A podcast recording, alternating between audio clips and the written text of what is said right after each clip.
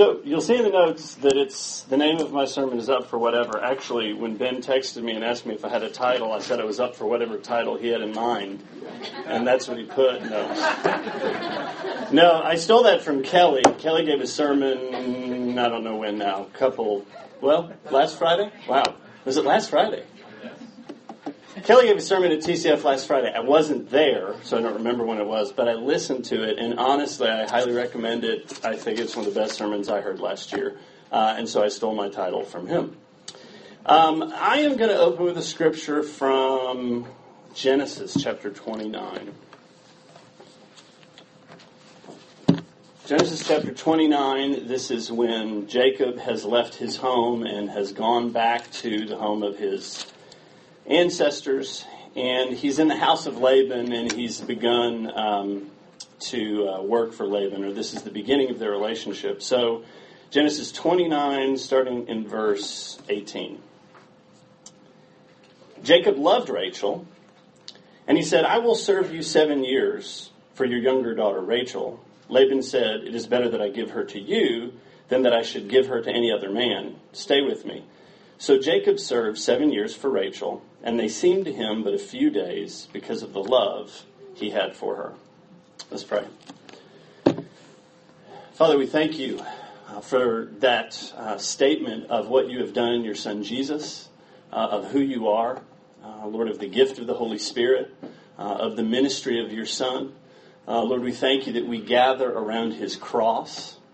Uh, Lord, we thank you that we gather with the promise of his coming to judge the living and the dead. Uh, the living and the dead. Lord, we ask that you would be with us tonight. Uh, Lord, we thank you for the ways in which you have been with us. Uh, and Lord, I ask that you would stir in our hearts a, a vision for the years to come. Uh, Lord, a vision that is shaped by the cross and a vision that is shaped by uh, the return of your Son, Jesus. Lord, we just lift up our times and say we need wisdom from you uh, about how to live together as a people to hold forth the word of life. Uh, and so, Lord, I just ask that you would give us that wisdom tonight. Lord, that you would set our hearts uh, with your Son. Lord, that you would help us by the Spirit to fix our eyes on your Son, Jesus, who for the joy that was set before him endured the cross and despised the shame. And Lord, he is now seated at your right hand. Uh, so we just bless you and we thank you that we can gather here tonight. In Jesus' name, amen. Well, so Billy um, sort of shared some of the questions that have um, brought up the topic for the weekend. Um, and I'll just say that I remember when I came into the church, and Shannon and I were thinking about this. I remember when I came into the church, I think I remember that Christmas trees were kind of. Is that what. Do you remember that, Shannon? Nobody had Christmas trees at any rate. And, and we were like, oh, okay, I guess they don't do Christmas trees. And then I think Billy said that uh, somebody said Christmas trees were of the devil, so he got a Christmas tree. Is that right? Uh, so that you know that was one thing. I remember nobody did Halloween. Um, you know, as a young college student, all these things I was excited about God, I was excited about the church, and I was just at that time up for whatever. And it was okay. Well, these are the things that we don't do. But again, it's been so 26 years, 25 years since I've been around, and the church has grown. I think the church was this size when I joined it. Ryan, is this is this a okay? It was probably maybe half the size of this. This with kids. Okay, this yeah, this size with kids. So at any rate, um, just a lot has changed and a lot of time has gone by. So what I want to do, I have, I suppose, five steps. I don't know if they're five points, but five steps in what I want to share, and then some questions for us. And overall, um, I guess I want to call us to the cross uh, I want to call us to let all our decisions together as a people be shaped by the mindset of Christ. So, really, you want to know where I'm going? I'm going to Philippians chapter 2, 5 through 11. Um, but I have some steps I want to take before we get there. So, step number one, or point number one, is that we, the people of God, have always call, been called to be outsiders. Think about how repetitive the theme of being an outsider is. Abraham was called to leave Ur. He was called to leave the security, the stability, the comfort, uh, the ease of life in the city of Ur, and all the all the amenities that were there. And he was called to be a nomad, to be a wanderer. And his life was really between the poles of Ur and then Egypt right? Between uh, going to those places from time to time, but really he was called to be an outsider because the people of God have always been called to be outsiders, to be able to pull back and be at a critical distance so that we have something better to offer the world than the culture of the world. So, again, this is such a repetitive theme in the Bible. The Exodus generation, remember, they were called out of Egypt. Um, they were called to a time in the wilderness. I'm going to get back to that time in the wilderness.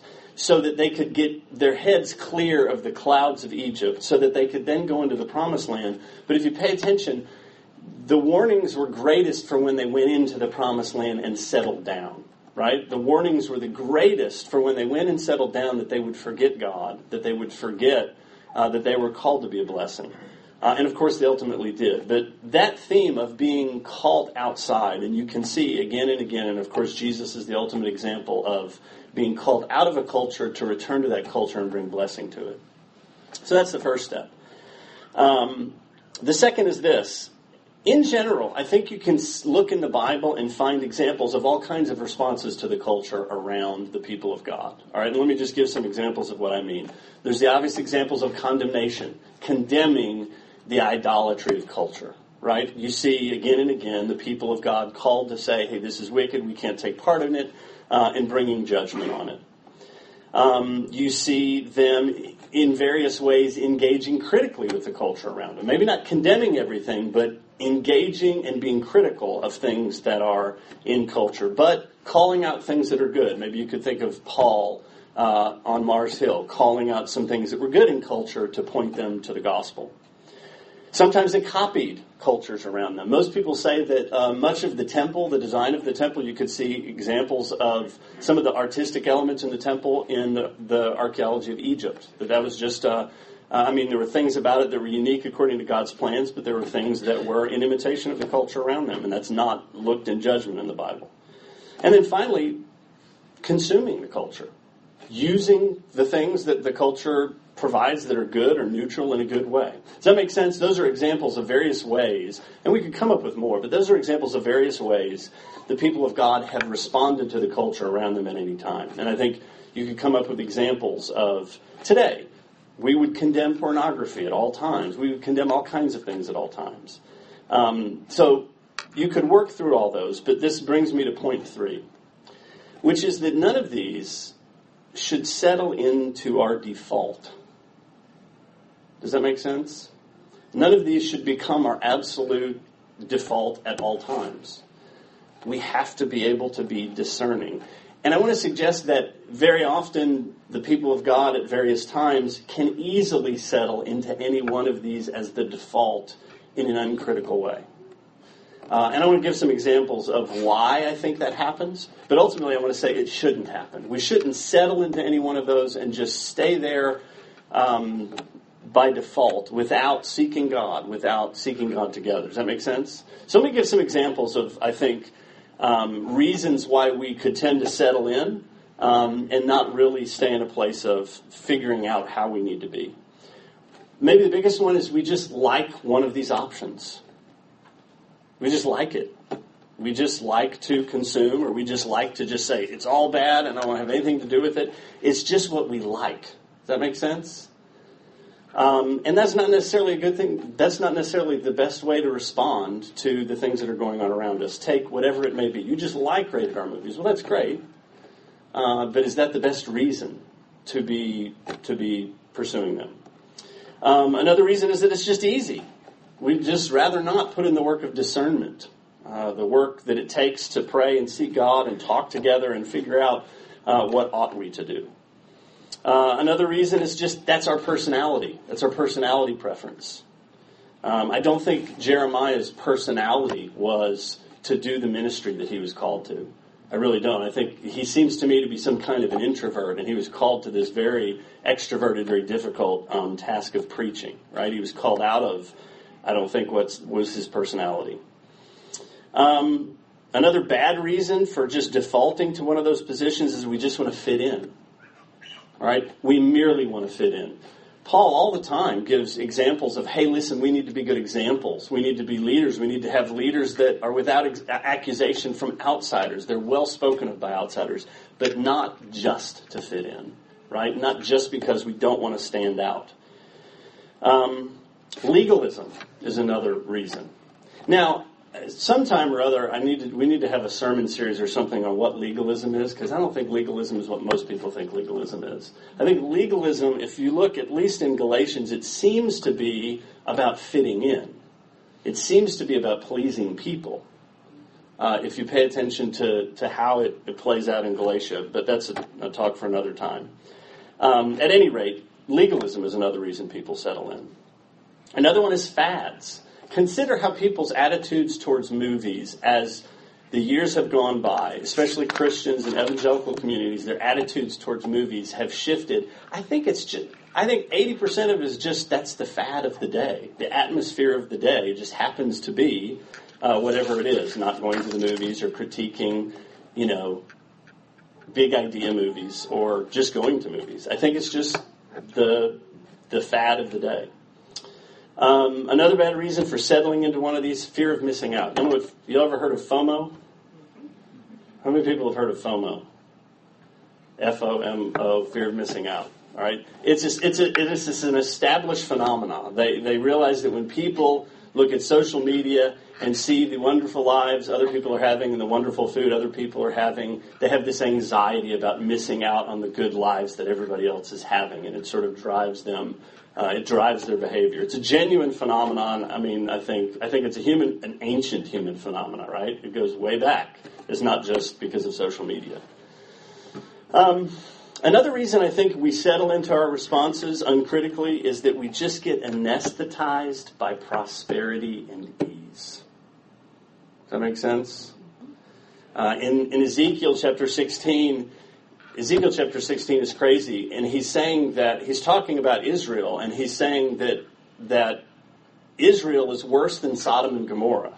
But when he talks about the sins of Gomorrah, he says the sins of your daughter Gomorrah are pride, excess of food, and prosperous ease, and they forgot the poor. Pride, excess of food, prosperous ease, and they forgot the poor. Remember the warning in Deuteronomy. Remember the warning in the desert. When you settle down, you're going to forget God. Well, pride, excess of food, and prosperous ease did that to them. Another reason I think people settle into the two default responses uncritically is because they ask the wrong questions. And probably the most important wrong question to ask is is it permissible? Does that make sense? Mm-hmm. One of the big things I want to say tonight is that's the wrong question. And Paul is at great pains in 1 Corinthians and 2 Corinthians to say, guys, there's a much better question. There's a lot of things that are permissible, but that's not the question we need to be asking. Yeah, right. And then finally, and I think maybe this is most important, is our basic human allergy to the cross. Our basic human allergy to giving up things for the sake of God's purposes, for the sake of God's glory, and for what He's about. Remember, in all the Gospels, when the cross is mentioned, the response of the disciples is confusion and avoidance, right? So that brings me to step four. Uh, I think we are called to be up for whatever, to steal Kelly's phrase. As a people, we're called to be up for whatever, which in this context means hey, if we decide if in prayer and talking and seeking God we decide, you know, an Amish uniform is the best, we need to be up for whatever. Does that make sense? I mean, that's that's what we need to be if we're convinced that that is the best for the context we're in and what God has called us to do in this day and age. So we need to be flexible. We need to be able to respond with any of those responses and others for the sake of what God is calling us to. And in the Bible, this happens in the wilderness. This happens in times of seeking God. This happens when the people of God pull away from everything. They pull away from all distractions in, for a time in order to seek God so that they can then wisely re engage with culture, wisely re engage with the world around them, bring the blessings of God to the world around them. And in this context, it's worth pointing out remember, Jesus was accused of both being a wine bibber, right? Hanging out, partying, and also being too austere. He was accused of both, right? Well, because he's not going to make everybody happy. He sought his Father and he knew exactly how to respond to the Pharisees, he knew how to respond to everybody. Paul was accused of being too harsh and too easy.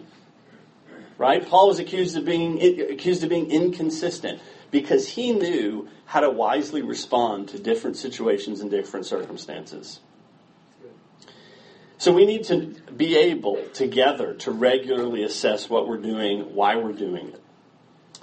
Uh, and that brings me to five, which is we need to be able to discern our responses to things together and in the Spirit. All right, together and in the Spirit. Uh, again, I would encourage everybody in this regard to maybe read First and Second Corinthians. Maybe First Corinthians more than Second Corinthians. First Corinthians is lo- in large part about a lot of questions like this, right? They had slightly different questions, but they were the same in spirit. Should we eat meat sacrificed to idols? Uh, should we uh, should we marry or not? We don't have that question, but they had that question because it was very pertinent. All right, they had a lot of questions like that. Paul gives responses to them, but what you see is a picture of a community wrestling with how do we live in Corinth in this day, remain faithful to the gospel, remain open to outsiders. Those are the biggest questions, and it's in that context that Paul um, gives the wisdom that he does. And notice too in that context, and I think this is very important. Important. Paul distinguishes between this is what the Lord says, and this is what I think, Paul. Does that make sense? He's very good at distinguishing. Hey, listen, I'm not. This is not a rule. This is not God. I just let me give you my personal opinion, my personal wisdom, and this is a non-negotiable from the Lord. He's very good at bringing those distinctions. So you can look at those letters as their conversation uh, that we get a glimpse in on how they're trying to figure that out and their paradigms for how we need to figure it out. Um, step six. This is a never-ending process. All right, we will we will have new things that we have to deal with. We already have new things. I, I don't think I know when Billy's kids were little, the question of phones and the internet and social media, those are not questions. And I promise you, we will have bigger questions, more questions. The times will change, and we will constantly have to engage and figure out how to engage in new in new ways. Um, the best, well, my favorite examples of this in the Bible of a new situation, a new circumstance, is Daniel, Shadrach, Meshach, and Abednego. They were in a totally new context, and they had to do, they had to take a moment of discernment. And what they discerned, what Daniel figured out was, we can't eat this food, but we can study this literature. We can't eat this food, but we can excel at the things they're teaching us and asking us to excel in. And they stood out because they did both. They knew where to say we can't go here, but we can go here. That's really good. Does that make sense? They were, and they were in a totally new context uh, from being in the land of Israel, and they had to figure out in that new context what to do. And it's at this point that I just want to I want to call and remind everybody. I know everybody knows these things, but I remind us of some of the things that the CF churches offer to the world um, because uh, because we have sought God over the years. Does that make sense? Um, because ultimately, what we're bringing to the world is not what we don't do, but what we have, right? That the world doesn't have. And so I just there's a lot that I've I've experienced, but let me just mention three: real relationship, where we're really known, where we get pulled out of our fantasies and our illusions about ourselves and other people, and where we come to walk in genuine knowledge of others, knowledge of God, knowledge of ourselves. That comes from, and the depth of commitment in relationship. People are dying for relationship, genuine relationship. Uh, and by God's grace and by seeking God, we have found our way to this, right? I just had a home group two home groups in a row where it was big, sort of, I don't know about fighting. What would you call it, Shannon? Really honest, nitty gritty, hard discussions, and they were my favorite home groups. I wasn't on the hot seat, but they're still my favorite. Um, that's what the world is dying for. That's one of the things the world is dying for. And, and we have that, thank God. Because we've sought God over the years and said, what do we really need to give ourselves to? Discipleship. Um, we really want to teach people to obey everything Jesus taught. And we've really been given grace to learn and be in the process of obeying everything Jesus taught. We're really doing that. We can do better. We're going to need to do better, but it's really happening. And when you touch on, when I touch on other churches, not in judgment in any other way, I'm just so glad that we are doing what we're doing and pursuing the things we're pursuing. But it costs us, right? I mean, it really does. It's really taken giving up some things in order to make it happen. And then what we're talking about this weekend, community. Right? The Church of the Living God, our congregations and others around the world, our congregations are glimpses of heaven to a dying world. And maybe we don't always give a perfect picture, but man, I'm telling you, we give a picture. It breaks through and helps people see it. But it costs a lot to do it. So, ultimately, this is eight we need to know what we offer to the world. Uh, when Israel, when Israel um, was in the wilderness, getting ready to go into the Promised Land, uh, in Deuteronomy chapter four, did I miss a step? Seven. Yeah, I just didn't say it. It was what we what we have seen of churches. Some examples of some, some things we offer because we've sought God, gone into the wilderness. Um, so Deuteronomy chapter 4,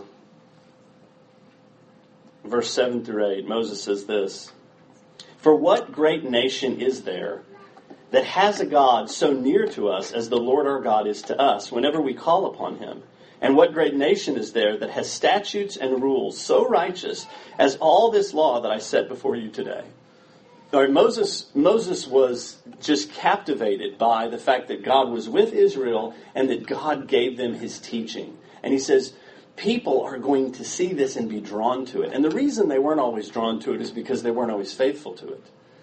But the world was drawn to it. Remember the Queen of Sheba, right? She comes and she's like, wow, what, look at what they have and the laws that they have, and God is with them.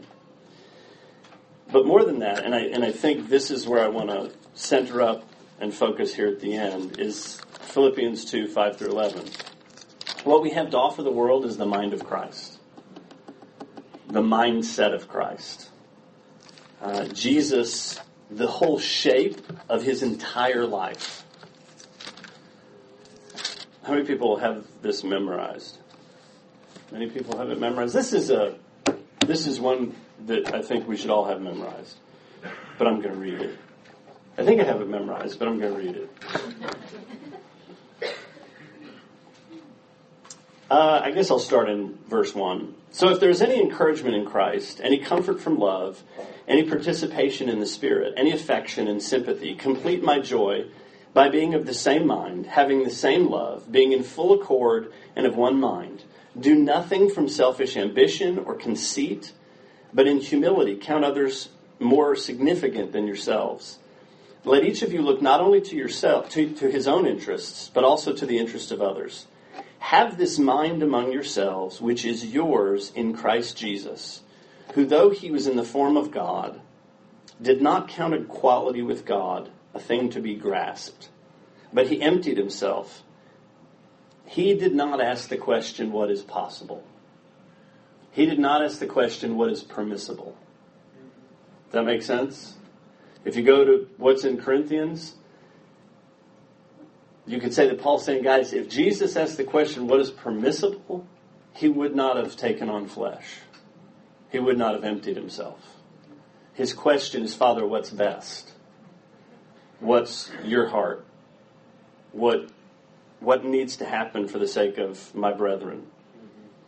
Who, though he was in the form of God, did not count equality with God a thing to be grasped, did not ask what's permissible, but he emptied himself by taking the form of a servant. Being born in the likeness of men and being found in human form, he humbled himself by becoming obedient to the point of death, even death on a cross. Therefore, God has highly exalted him and bestowed on him the name that is above every name, so that at the name of Jesus every knee should bow in heaven and on earth and under the earth, and every tongue confess that Jesus Christ is Lord to the glory of God the Father. That is what we need to offer the world with our lives. We need to take that mind on and let the mind of Christ play out in every one of our lives and in our lives together. We need to not ask the question of what's permissible, but ask the question of what is best. What is the Father's heart? What will build up the people of God? So that's number nine. Step nine for me is this. In all our deciding about what we do and how we engage, we need to be deepening as individuals and a people in the mindset of Christ. He set aside his rights his well deserved rights. This is very important. He set aside his well deserved rights as the Son of God for something bigger, for something better. He gave up a lot in order to go and be a part of his Father's mission. Most people think that when it says he did not count equality with God a thing to be grasped, that there's an image of Adam and Eve grasping after the fruit, grasping after being like God. But see, the Son trusted the Father, trusted that the Father would give all good things to him, and didn't grasp at anything. He was up for whatever. So being up for whatever means you're up for the cross, ultimately. Mm-hmm. And the point is that Jesus' whole life, from the beginning, was shaped by the cross. The whole shape of his ministry, not just the nails at the end, was in the shape of the cross. There are many things that Jesus simply did not have time for. Good things that he just didn't have time for because of the importance of his father's mission. Does that make sense? And we sh- there's a lot of things, good things that we should if we if we have our prayers answered, we just won't have time for because we'll have people to love and serve. If God answers our prayers, we won't have time for all kinds of wonderful things. But fortunately, our hope is not in the wonderful things that we get in this life. Right? We have a joy that is set before us. This is the same message that Paul has to Timothy in 2 Timothy chapter 2. I'm not going to read it, but everybody's familiar with it. He gives him the image of a farmer, a soldier, and an athlete. All three are images of people who give things up, who set things aside, who decide there's just things they can't do because they're doing something more important and they're going to let those things go. All right? They're up for whatever for the sake of the thing they're giving themselves to, bringing forth fruit, pleasing their, their superior officer, winning the contest. And then, of course, Hebrews, and this is where I want to go. Um, towards the end of last year, I kind of felt led to memorize, begin to memorize Hebrews chapter 12, parts of Hebrews chapter 12, and that's the uh, great cloud of witnesses and and those verses there. Um, and the writer of Hebrews challenges. He says, "Listen, because we have this great cloud of witnesses, this great cloud of people who have trusted God, obeyed God." And done these amazing things, either these amazing miraculous things or these amazing acts of suffering uh, for the sake of God and His kingdom. He says, Let us lay aside every weight and the sin that d- so easily besets us. I want to say something about the weight. The sin is obvious, but the weight is not bad things. Does that make sense? The sin, lay aside the besetting sin, yeah, that's obvious. But I believe the weights that he's saying to lay aside, those aren't bad things. Those are good things. But see, for something bigger, you lay aside those things because you have a vision. And he says ultimately that we need to fix our eyes on Jesus, uh, who for the joy that was set before him endured the cross. Can you figure out why I started with the Genesis passage? Jacob, now I want you to think about this. Fathers, think about this. Or no, maybe young men, I don't know uh, you know, a young man comes and says, "Hey, I'm interested in your daughter. I'd like to, you know, date you." I say, "Yeah, that's great, but listen, you just need to work for me for seven years. Seven years. That's the longest engagement I'm aware of." But the scripture says that Jacob, it was no time to him. Why? Because of the love he had for his bride to be. And in the book of Hebrews, it says Jesus, for the joy set before him, endured the cross. And what it says is despising the shame. And what that means is it wasn't a big deal to him compared to the joy of pleasing his Father and compared to the joy of winning his bride. Does that make sense? So I guess what I want to encourage us to in all of these discussions, we need to be up for whatever. We need to have a mind shaped by, well, you know what? I've taken up the cross. And so that means there's going to be more and more I'm giving up. All right, the way we need to think about this room and this retreat is this is people who have said, I'm taking up the cross. This is people who have said, I'm up for whatever. I'm up for, I'm signed on to whatever the Spirit of God leads us to and the, the, our wisdom together leads us to. We signed up for the cross. So, yeah, absolutely. Because we have a joy set before us. We have the preparation of the bride of Christ set before us. We have the joy of pleasing our Father set before us. So, my two things, I guess. One, in all our thinking, we need to have the mind of Christ. But two, the mind of Christ, he had a joy set before him. It was the joy of his Father and the desire to please him above all else. And that shaped all of Jesus' decisions. That, that was at the basis of how he made all kinds of decisions. Amen? Amen? So, here at the end, I have like five questions. And we could come up with more, but these are five questions just to, to help us think about um, do we have that joy set before us? And uh, is that what shapes us? Is the mind of Christ what shapes us? So the first one is this Is there anything you're not willing to give up for the sake of the mission? Is there anything that's so sacred to you? And, you know, think of anything favorite hobbies, movies, vacations, I don't know, the way you dress, anything. I don't have anything in mind. But is there anything you're not willing to give up for the sake of the mission? Two, I'd say that maybe if there is, that may be a weight that's holding you back from running the race that's set before you. Another question is this Have you adopted some cultural norm for any of the stupid reasons? Fear of missing out. It's your own culture, whatever it is. Third question Is your life structured are our lives structured around times of seeking God? You know, we have an annual time of seeking God, and sometimes we drag our feet to that, but we should have that annual time, and it should be a time of refreshing. And we should all individually, I think, have times when we unplug to seek God and get clarity. Four, is the guiding question of your life what is permissible? What is my right?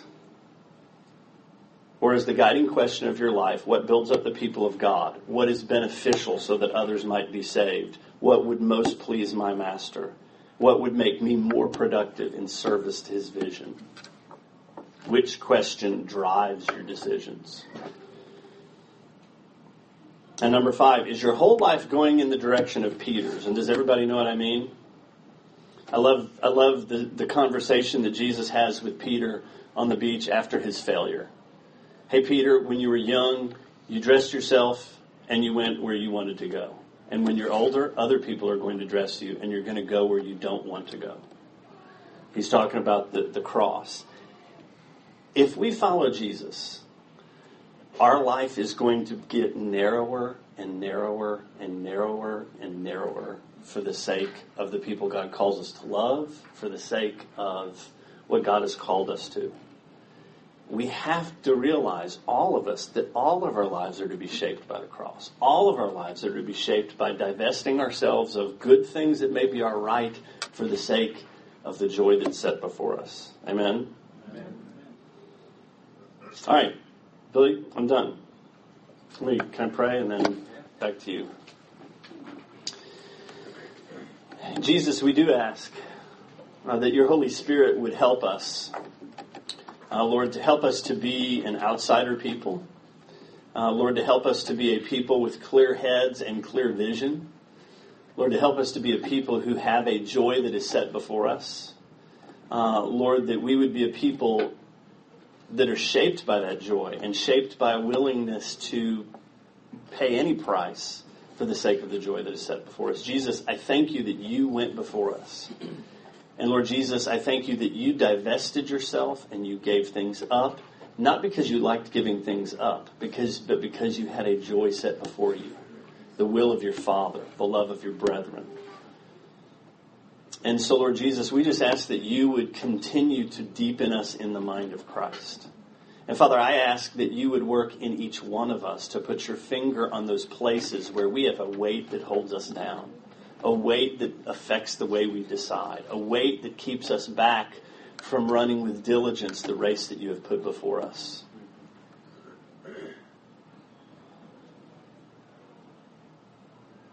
Lord Jesus, we worship you. We thank you that you uh, did not count equality with your Father a thing to be grasped. We thank you that you are the author and the finisher of our faith. And Lord, we set our eyes on you. Amen.